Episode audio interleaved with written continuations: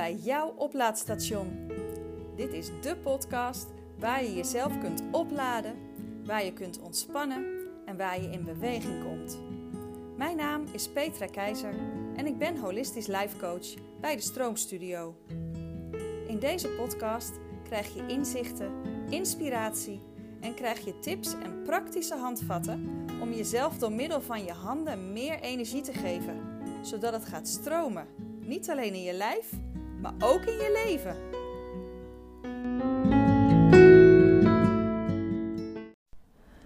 Hallo, ik zit nu uh, hier in de duinen, de waterleidingduinen.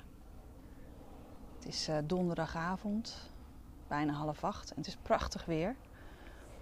En ik heb alles al geïnstalleerd om zometeen uh, live te gaan in mijn online stroomgroep, het oplaadstation.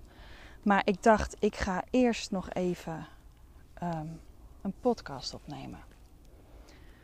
Omdat vandaag uh, heb ik een blog geplaatst op mijn Facebookpagina, de Stroomstudio.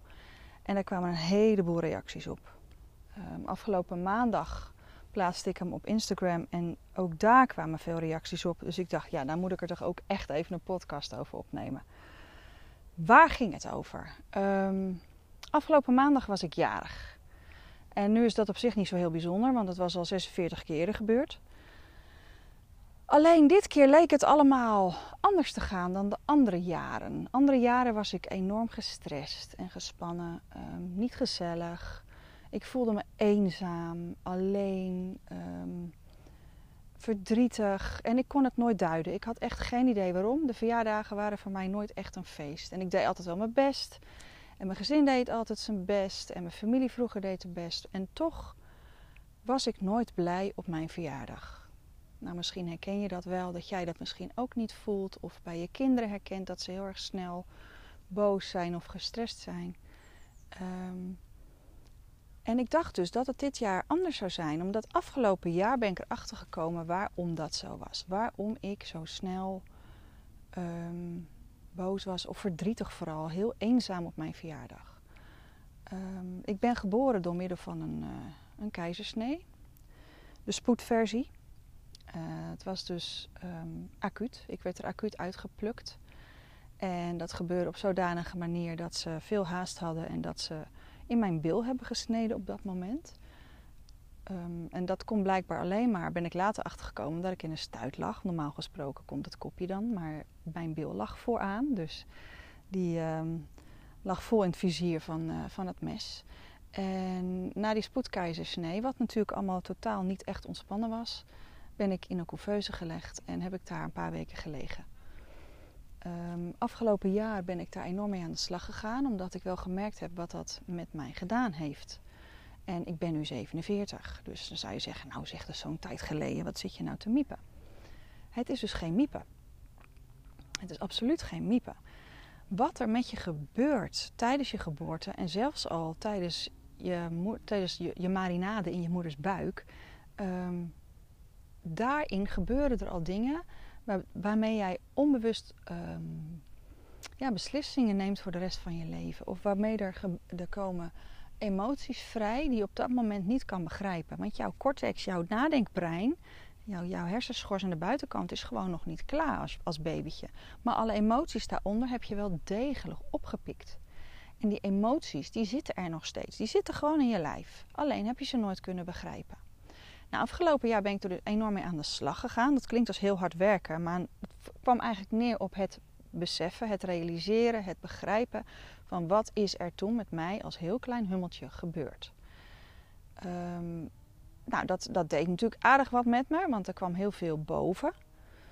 En ik dacht eigenlijk dat ik daar zoveel mee aan de slag was gegaan dat ik dat wel kwijt was, dat ik daar klaar mee was. Um, nou, niet dus. Uh, niets bleek minder waar, want afgelopen zondag waren we bij een zeer dierbaar persoon van ons en zij was vergeten dat ik de dag erna jarig was. Op dat moment zelf gebeurde er niet zoveel met mij. Ik dacht, oh nou ja, kan gebeuren. En in de auto terug naar huis, ik werd boos, ik werd verdrietig. Um, ik voelde me enorm eenzaam. Ik had werkelijk geen idee wat er aan de hand was. Ik had geen idee. Nou, inmiddels ben ik wel zover dat ik aan kan geven, joh, ik voel me echt goed.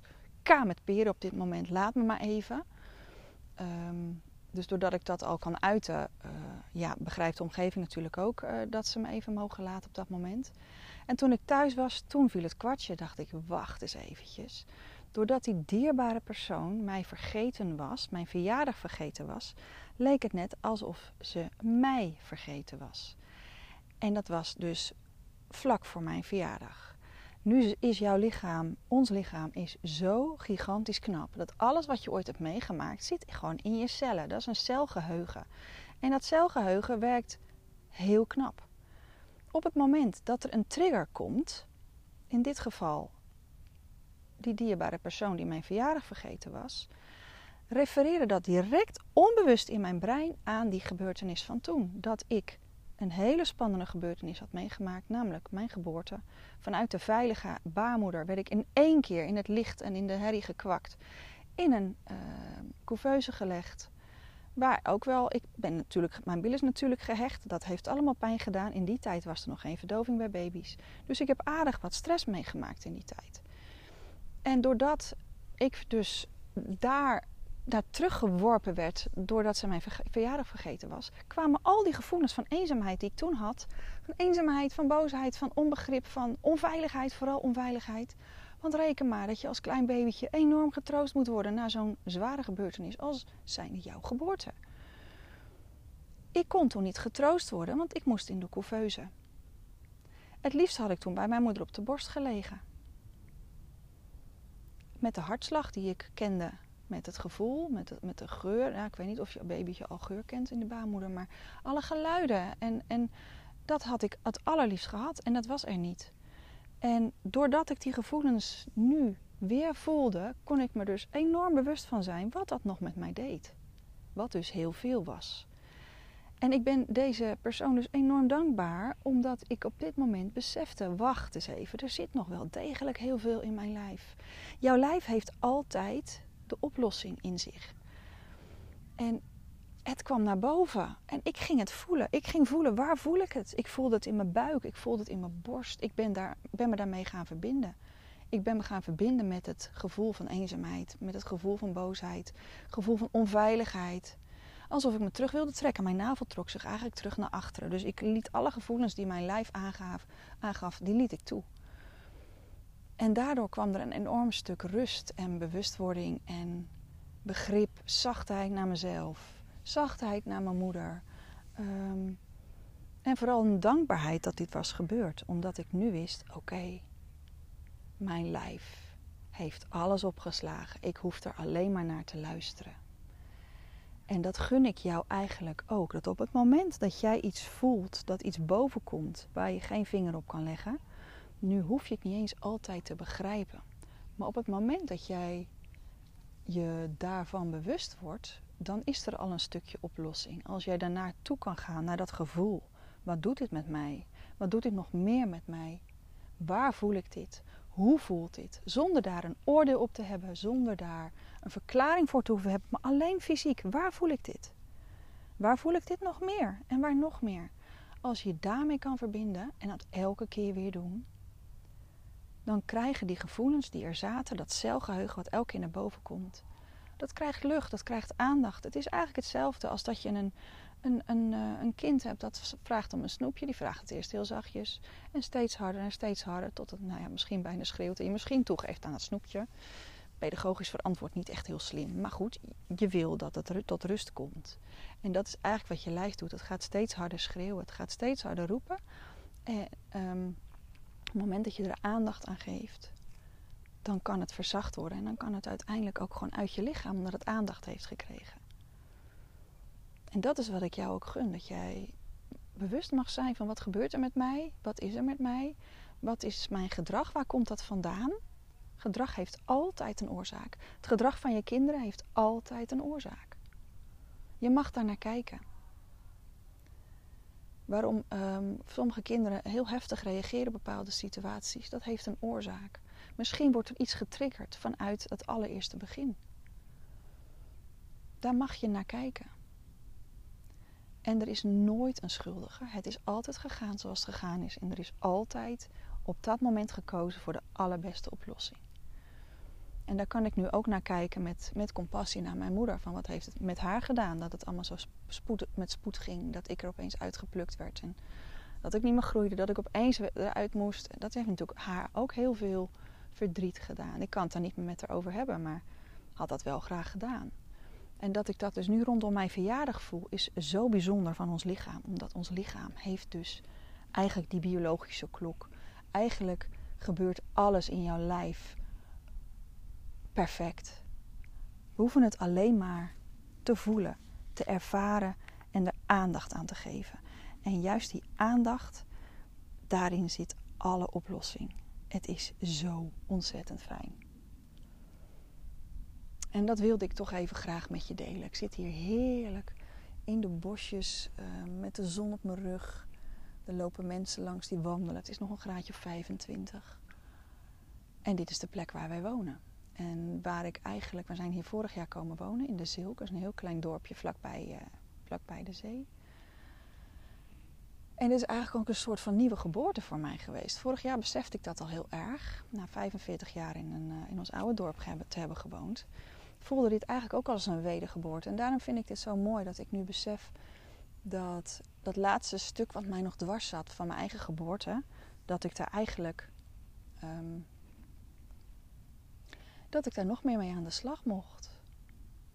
Dat zat vast in mijn lichaam. En dat geeft jou echt wel, gaf mij um, best wel belemmeringen ook soms. Hè. Gedrag wat je niet begrijpt of verdriet, heel diep verdriet, diepe eenzaamheid. Ik ken heel diepe eenzaamheid, ook al ben ik met een heleboel mensen. En ik durf dat nu te linken aan mijn eerste start. Dat ik drie weken alleen in die couveuse heb gelegen. Dat ik mijn vader pas na drie weken, dat mijn vader mij mocht pas mocht aanraken na drie weken. En misschien heb jij ook wel zoiets meegemaakt. En misschien denk je nu, oh jeetje, met mij is toch ook wel een pittige start geweest. Ga er eens over nadenken. Ga er eens over in gesprek met je ouders als dat nog kan. Of met ooms en tantes. Of Kijk eens even of er misschien een dagboek is van je geboorte. Of kijk eens op je geboortekaartje wat daar staat. En zo geldt het ook voor jouw kinderen. Op het moment dat jij ehm, weet hoe jouw kinderen zijn geboren, wat logisch is, want je was erbij, hoop ik. Dat je misschien wat beter kan begrijpen waarom sommige reacties zo heftig zijn of zo ongrijpbaar voor jou zijn. Ga eens in gesprek met je kind. Van wat weet je nog van je geboorte? En dat is misschien heel gek om te doen. Maar je zal versteld staan wat een kind misschien nog weet of hoe hij zich voelde. En als je dat niet weet, uh, als hij dat niet weet en je denkt, ik wil toch eens even daarmee um, aan de slag, leg dus eens gewoon wat, wat foto's neer van de eerste tijd. Geboortefoto's. En dan kijk je of de vragen komen. Het kan heel waardevolle gesprekken opleveren. Heel mooi. Misschien ga ik hier nog wel een keer een podcast over opnemen. Het zou zomaar kunnen. Maar dit is iets wat nu speelde, dus het moest er nu uit. Het kwam op als kakker, zoals ik in mijn vorige podcast ook zei. Dus dan doe ik dat graag.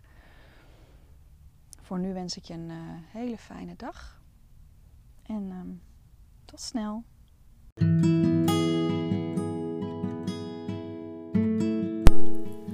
Leuk dat je hebt geluisterd naar jouw oplaadstation, de podcast. Als je benieuwd bent naar nieuwe afleveringen, volg me dan op Spotify. Ben je benieuwd wat ik nog meer doe? Kijk dan eens op www.destroomstudio.nl. Tot snel!